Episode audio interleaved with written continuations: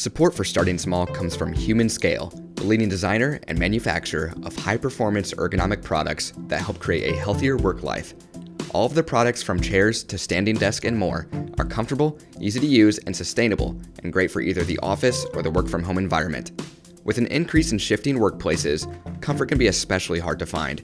As I run the podcast, I'm in front of my desk for hours a day, from scheduling, researching, interviewing, and more. Humanscale allows me to remain productive without the consequence of body stress to follow.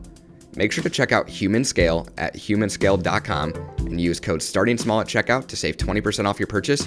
That's code Starting Small at humanscale.com and enjoy the episode. Hello, and thank you for tuning in to Starting Small, a podcast about brand development, entrepreneurship, and innovation in the modern world. In this episode, I'm joined by Shane Heath, founder of Mudwater, a holistic coffee alternative. Shane was an avid coffee drinker, but the caffeine intake began to saturate his ritual with anxiety and jitters. With one seventh the amount of caffeine in coffee, Shane formulated Mudwater as it is today. Hello, and thank you for tuning in to Starting Small. Today, I'm joined by Shane Heath of Mudwater. Shane, thank you so much for joining me today. Hey, thanks so much for having me. Of course. So, I want to start out with your upbringing. So, where did you grow up, and what was your childhood like? Yeah, so I grew up in a town in California called Santa Cruz, mm-hmm. um, a surf town, and I grew up on the east side of town.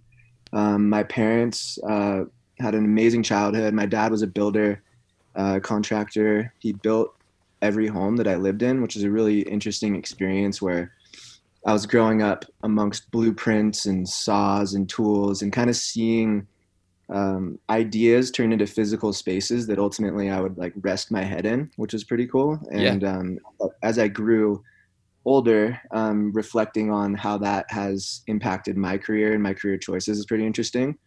And then my mother uh, was a computer science major in school, and upon graduating, joined actually one of the biggest mushroom companies in the United States um, called Monterey Mushrooms as a as an IT technician there. Okay.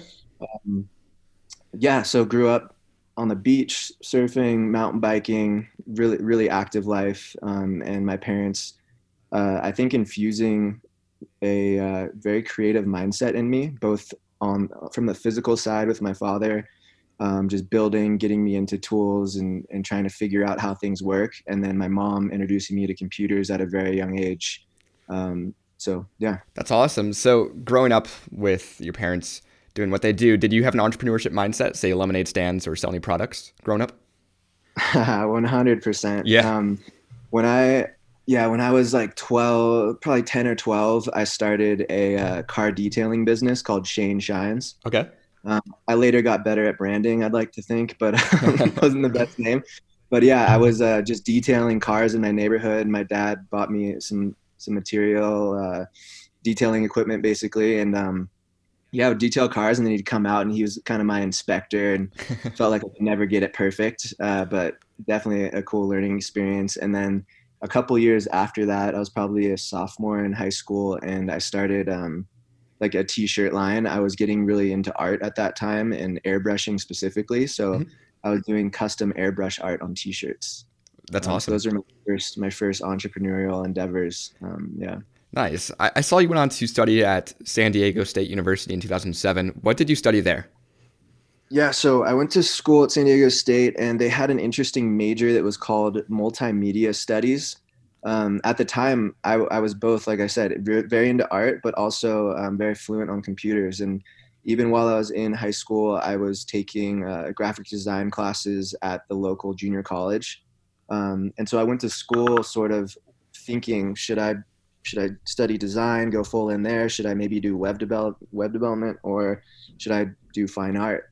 Um, luckily, upon some exploration, I found this multimedia major, which allowed me to sort of dabble in various um, elective courses. Mm-hmm.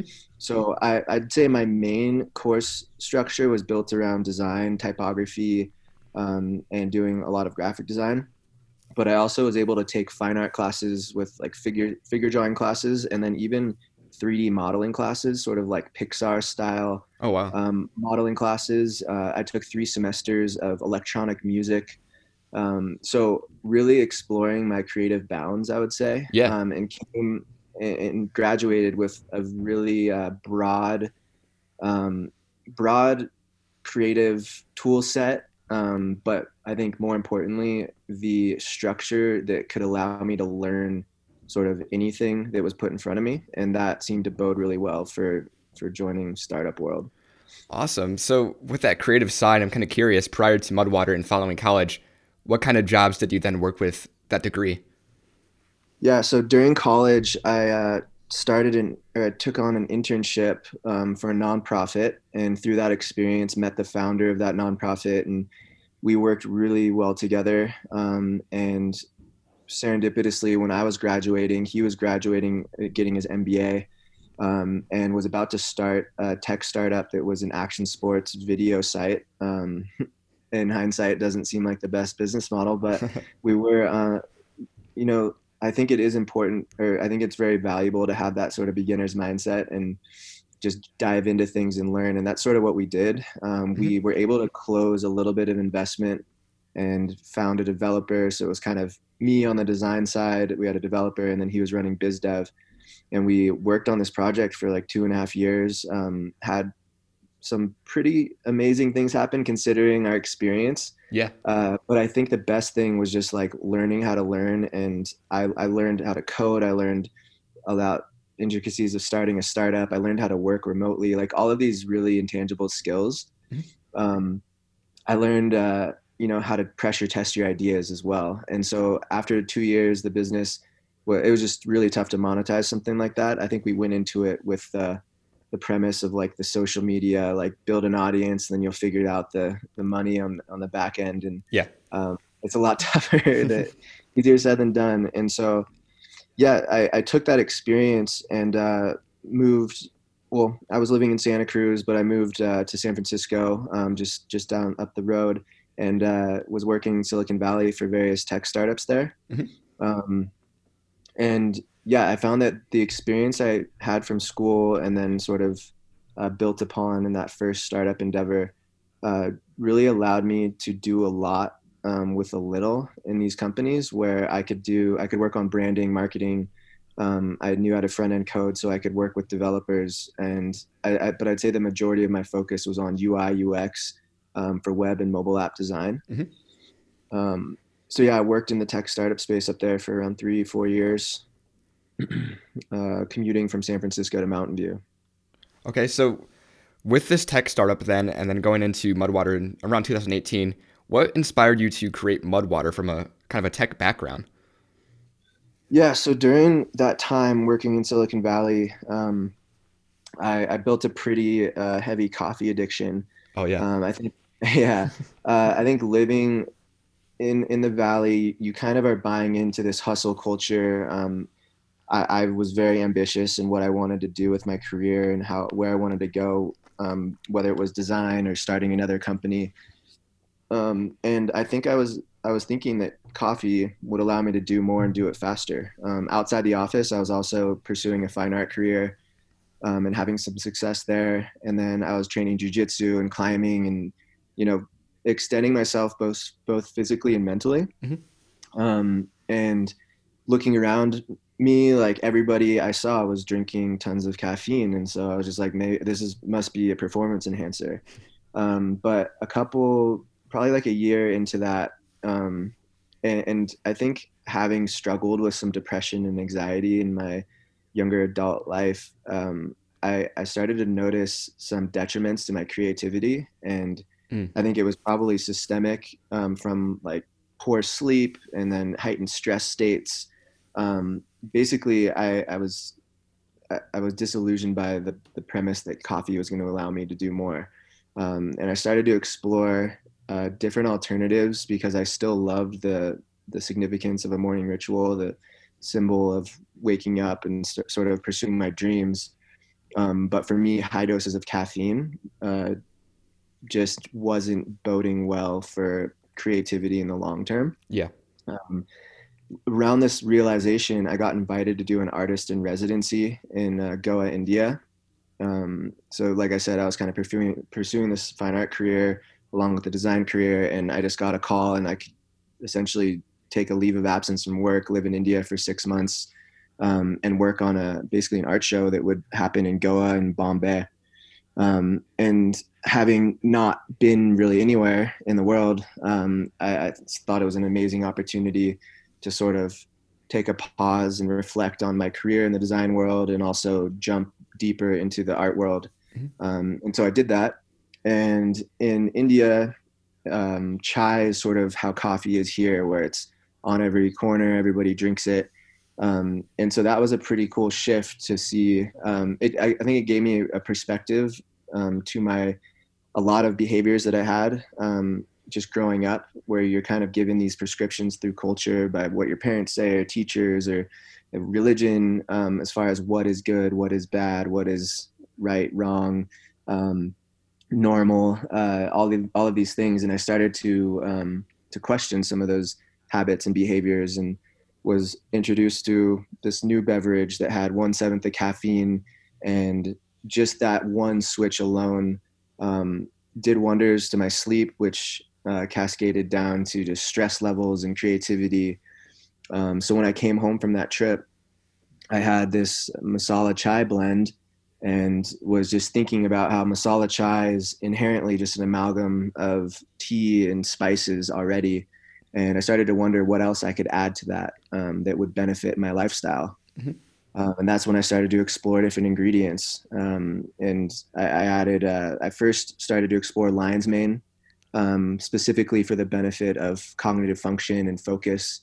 Um, and then I added uh, cordyceps to help with physical performance. Um, you know, I was trying to balance this mind and body. I really think holistically. Um, and so I think exerting myself physically outside of the office really does help me um, when I am on my computer. And then I added chaga and reishi to help with uh, stress response, turmeric to help with inflammation, cinnamon to help with intermittent fasting, cacao uh, for energy and mood and to sort of round out the flavor profile. Um, and then there's a, a, little pinch of salt for both hydration, but it also really helps the flavors um, pop and yeah, it was kind of there was no business intent. There was no whiteboard session of is this a big idea? I was really just solving a problem for myself. Yeah. Um, and and honestly thought that I was uh, an anomaly that couldn't drink this substance that it seemed like everyone had no problem drinking. Yeah. This, so once you had your first kind of experience together, how would you test its effectiveness then for yourself? Um, well, I think because I spend a lot of time in front of a canvas just with my own thoughts, mm-hmm. I'm pretty self aware of how I feel and if I'm feeling good or feeling bad or stressed or tired or energized or like in that zone of flow. Um, and honestly, I'm, I'm like constantly searching for that, that state um, that, you know, probably a lot of athletes feel, a lot of artists feel where they, it's almost this like out of body experience. And, um, I, I noticed that when I drink high doses of caffeine, it's a lot harder to find, and I think that that's due to um, activating the sympathetic state. Uh, fight or flight response is not really conducive to creative thinking. You kind of fall back on your instincts, and then uh, being in a calm, relaxed uh, state really does activate the creative muscle. And um, and so just off the bat, that was an amazing shift for me. And then over time, I'm training jujitsu, and I'm I'm always looking for an edge in, in my cardio and endurance and vitality. And, and I, I noticed a huge shift there. Um, yeah, so I mean, I'm, I'm constantly monitoring my body and my mind. And I, I think I have these output modalities, whether it's design and creativity or, or art or in, in the physical space that I'm sort of testing myself mm-hmm. um, and gathering data around. But I mean, because it wasn't a business, I was waking up and, you know, putting a spoon in, putting this in a big hydro flask, going about my day, um, and feeling amazing, and having friends come up and being like, "What is that? what are you drinking there?"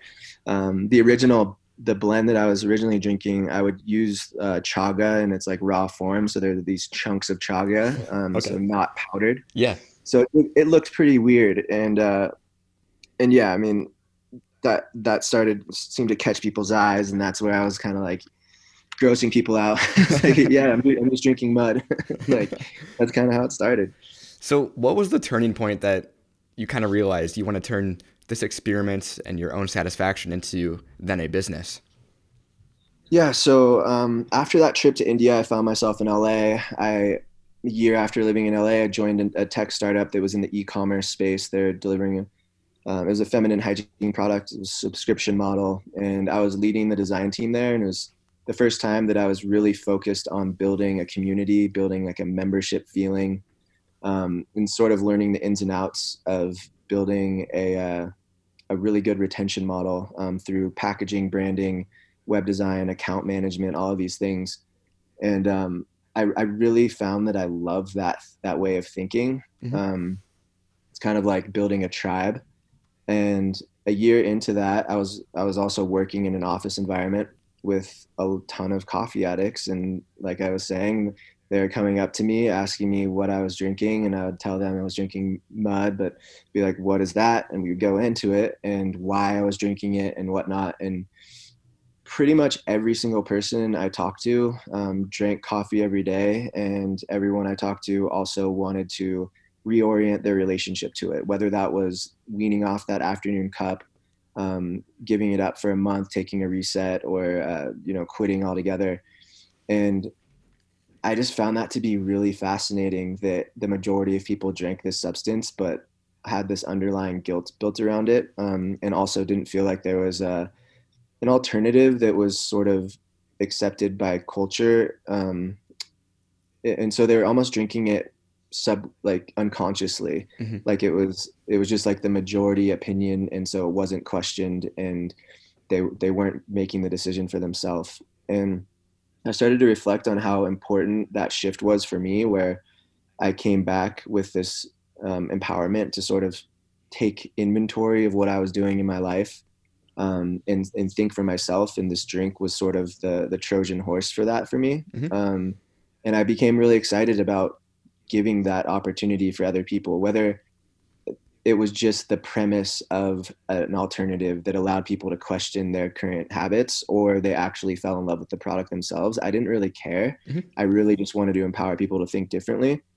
Um, and so in May of 2018, I sort of had this overwhelming uh, like vision for what the company could be um, and the brand and the packaging. And it was literally over a weekend where I grabbed my computer on a Saturday morning and designed the, the brand, um, applied it to the packaging, uh, put together a simple Squarespace custom theme, um, and threw up an Instagram post that said, We're not mad at coffee, we're just disappointed. So we made something better. Um, yeah. Didn't even have like really a finalized formula, um, like very scrappy uh, mentality uh, where I was just minimum viable product, like put something out there, test product market fit, um, and just move fast and start learning. And within a couple of weeks, we started to get, or I mean, I started to get orders. I was wow by myself. Um, I, I had a little Cuisinart mixer. I was still working full time. I had no money to invest in in this endeavor, so I opened up a credit card. I, I had this like having started a failed company before, like I knew the stakes um, on a personal level where you sort of when you start a company, you put yourself out there, like to your friends, your family, for sure. Um, and then when it when it falls apart, you kind of it's like you're losing a part of yourself in a way. It's pretty uh, a heavy experience, um, and sure. so I knew the stakes. But oddly enough, I felt like a very strange, hard to explain confidence around this that just kept driving me forward, like as though I had wind in my sails. And within six months, still working full time, um, just like hustling every way I could. I, I, would have friends come over and package boxes up while I was at work. Um, we were doing six figures in monthly revenue all of a sudden, wow. and insane reviews. Um, like it got to the point where because I didn't have money to invest, I still had to work full time to sort of keep up with inventory and make sure we were continuing to grow. Um, but my time, I was just so maxed out that I didn't really have the energy or capacity to continue. Um, and I called a friend and former co-founder of mine, and I was he was kind of following along the progress, and we we wanted to work together at some point again. And um, he he just told me Shane, I'm, I'm writing you a check for 25K. Like, I've seen all the reviews, I've been following this along. You have something really special here, and you're going to quit your job tomorrow, and we're going to do this. And I like didn't even know what to say, what to do. Yeah. And pretty much he hung up the phone and just texted me, check your bank account. And, and I, and I pretty, and yeah, the next day I let my, my founder CEO know um, what was going on and she was very understanding. And uh, Paul and I went on to raise just over 1.1 million from some amazing investors. Um, moved into an office. At this point, we are in a commercial kitchen and uh, just start really started to turn it into a, a real business. That's amazing. So to reach those numbers so quickly, what what kind of marketing were you doing? Was this social media or how what what were you doing? Yeah, yeah. So early on, um, it was really just Instagram advertising. Okay. Um, I I did have some people that I would flow the product to. I was scrappy as well, so I, I went to. I don't know if you've heard of the Kelly Slater uh, Wave Ranch. No. It's in Bakersfield. It's a it's a man-made wave like out in the desert basically, and they had a, a big surf contest with all the biggest surfers in the world. And maybe you've heard of Kelly Slater. He's oh, yeah. one of the surfers. Yeah, for sure. Um, and so I had a friend who was a team manager for for one of the the brands that was being represented there, and I sort of forced him to uh, place a mud tin in the locker of Kelly Slater. and, like things like that. And like wow. weeks later, he posted to his his feed or to his uh, Instagram story. Um, I sent some to authors. Like I was just kind of like seeding it out to certain people. Mm-hmm. But the bread and butter of the growth was really um, was really promoting posts and learning Facebook advertising in the beginning stages and not really going with the uh, the status quo, the, the marketing 101, what they what people would recommend um, I use for like copy templates and whatnot. Like I really was trying to approach it differently. Yeah. Um, for for example, some of the copy that I would write for our our ads or my ads was like four paragraphs long of the founder's story okay. and why I started the company, and like I there there's that, and then I think having photos that also felt very organic and shot on an iPhone sort of like fit within the feed where you're scrolling through you're like do i know this person or not? And then you're all of a sudden on paragraph two and you maybe are realizing that you have a coffee addiction and there's all of a sudden something out there for you. Yeah. Was was just something that seemed like it was starting to resonate. So like to be specific like our my early cac in those days was like seven dollars customer acquisition cost and it mm-hmm. was just like it was just a lever um, and you're, you're selling 30 40 dollar product depending on subscription or on demand. And it was just scaling. And i was able to scale basically as much as i could fulfill orders and that was the limitation. Wow, and it's interesting how you mentioned the paid advertising kind of intimacy between your story. I've actually come across some of your ads, and I have to agree, as a consumer standpoint, like those are very appealing, and it kind of made me read into your story as well. And that's honestly not 100% the reason but that's part of the reason I reached out and kind of like read about Mudwater and your story. So you really have been doing good on those ads. I don't know if it's the same ads from back then, but I mean they're really great so far.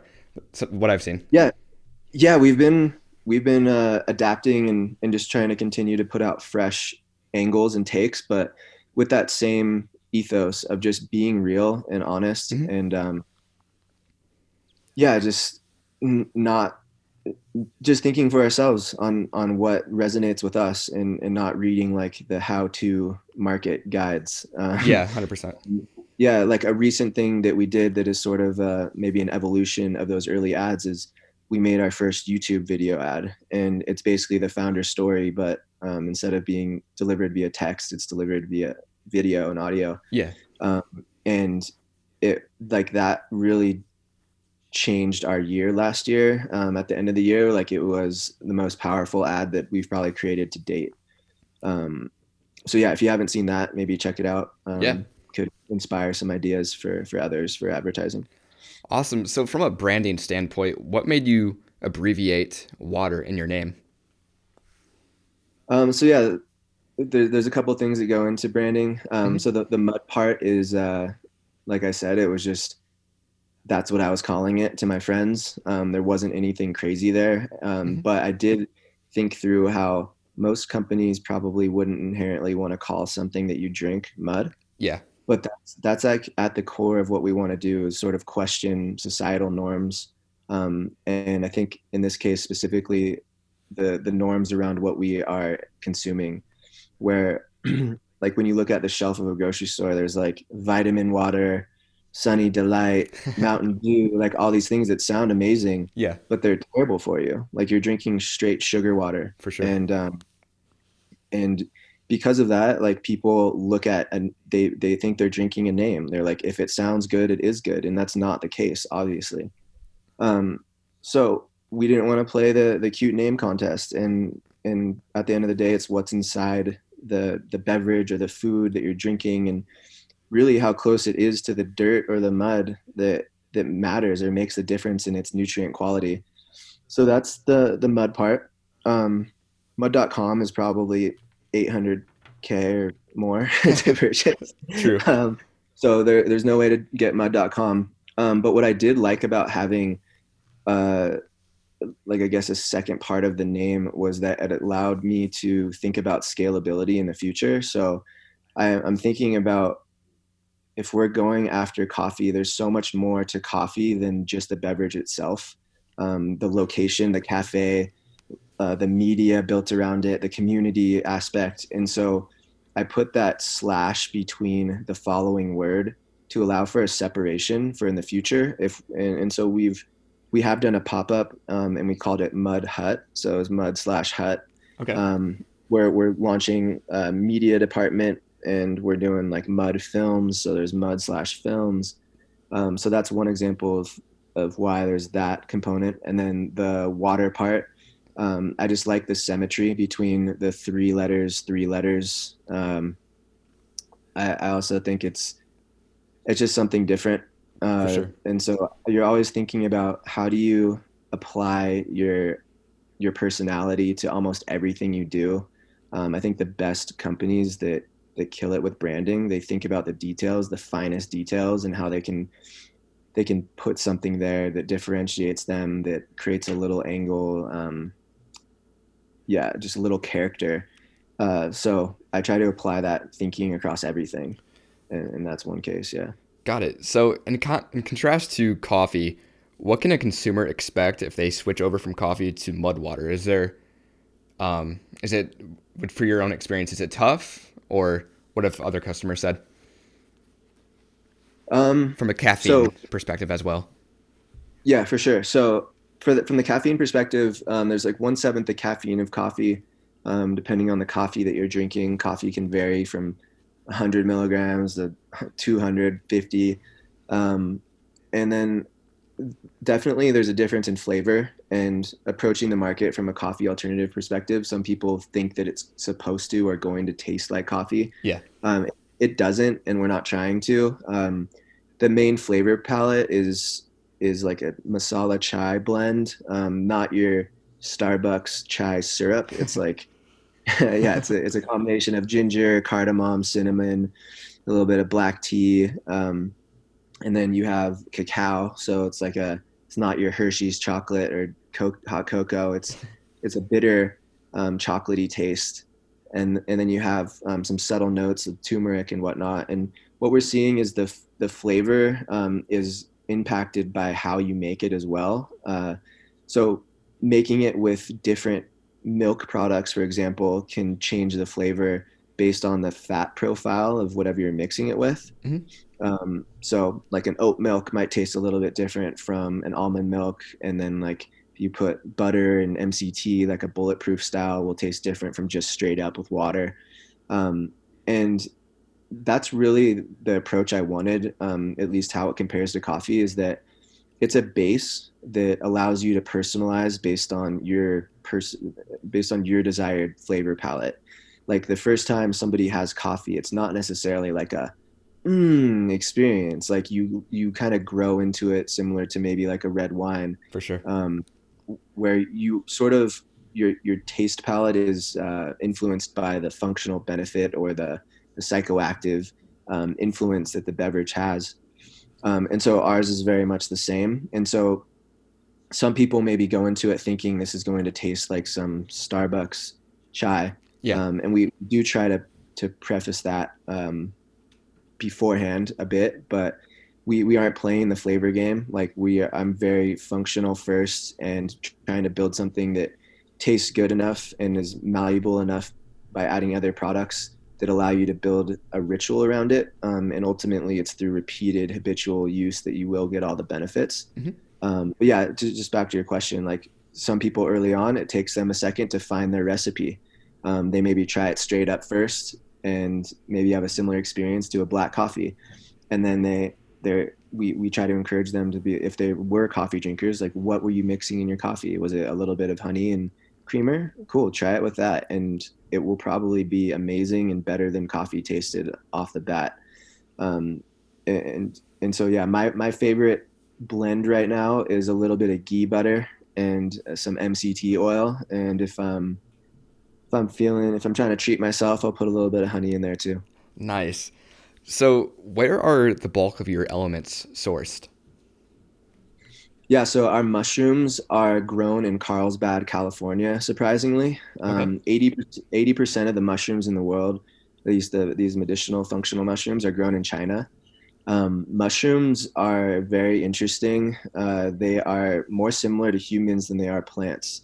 Um, they breathe air uh, instead of uh, CO2, um, and they're bioaccumulators. So that means that they they sort of take in their environment, um, and they take it in more than they can expel it. Um, and so, the environment that the mushroom is grown in ultimately is what part of what you are consuming. So if it's grown in a polluted environment, um, eating mushrooms that are grown in a polluted environment can be very toxic. Mm-hmm.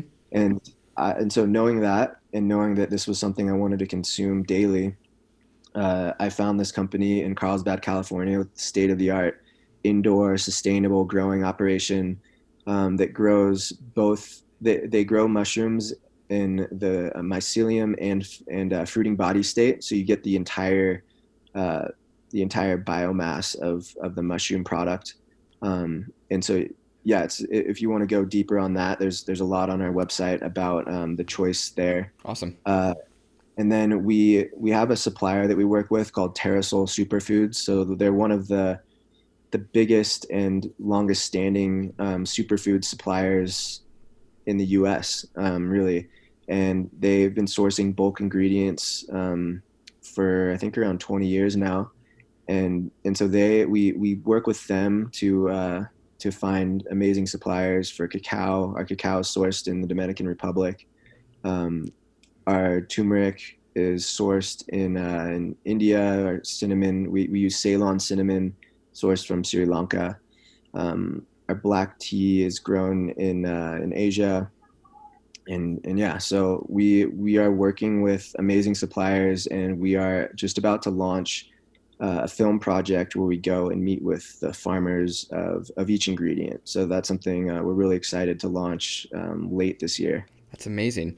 So looking at mudwater today where can you guys be found? Are you 100% e-commerce or or what is that uh, we're we're about i would say it's like 98% e-commerce. Okay. Um, with a growing social media brand, we get a lot of inbound interest from cafe owners and grocery owners, and um, we do view the cafe, especially if it's like made to made to order, um, as an amazing acquisition channel for us. Where like the best way to try this new product out for the first time is via trained barista. Um, so we are in about 40 cafes. Um, we just rolled out into Earth Bar, which is the the main cafe that you would find in Equinox, but they also have, um, I think, around 30 locations. So you can go there and, and you can get mud water in a latte form. I think they make one where they add it to coffee, and then they also have a smoothie bowl. Okay. So we're looking to uh, to launch more of those. We have a location on our website with it has a map, um, and then we're in various grocery stores um, like Erewhon uh, but our main focus internally is direct to consumer um, and subscription model. Got it. So I like to conclude each episode with this. If you could share one piece of advice with an aspiring entrepreneur, what would that be? Maybe something you've learned or regret? Just anything. Yeah, I think the oddly the best thing that I've learned is how to unlearn. Mm-hmm. Um, and that speaks to thinking for myself. Um, and there's various ways I think you can do this. One of them is travel. Um, another is various mindfulness modalities that I've picked up along the way. Um, meditation um, is something I do daily. Just gives myself the ability to see my life and the the events or the stressors in it um, from a new perspective, and oftentimes that allows me to make better decisions. Um, and and one other that I've picked up in more in the last year or so is uh, something called breath work. Um, it's like conscious breath work, mm-hmm. and it's very complementary to meditation. Um, something that we do as a team now, um, just to sort of create a very quick shift in perspective, um, whether that's leading into a meditation, um, but we also do it leading into our monthly all hands meetings, uh, just to ground ourselves into presence and um, hopefully cultivate some creativity. So yeah, I would take on some uh, some practices to try to uh, figure out who you really are um, and the maybe the things that you aren't. Um, and ultimately, from that place, you can start to live and act from a place of of authenticity um, and truth. Awesome. Well, Shane, thank you so much for joining me. And to the listeners out there, make sure to check out Mudwater at mudwater.com. Thank you, man. Hey, thank you for listening to this episode of Starting Small. If you would, leave a review on whatever platform you're listening on. Also, follow Starting Small Pod on social platforms to keep up to date on future guests.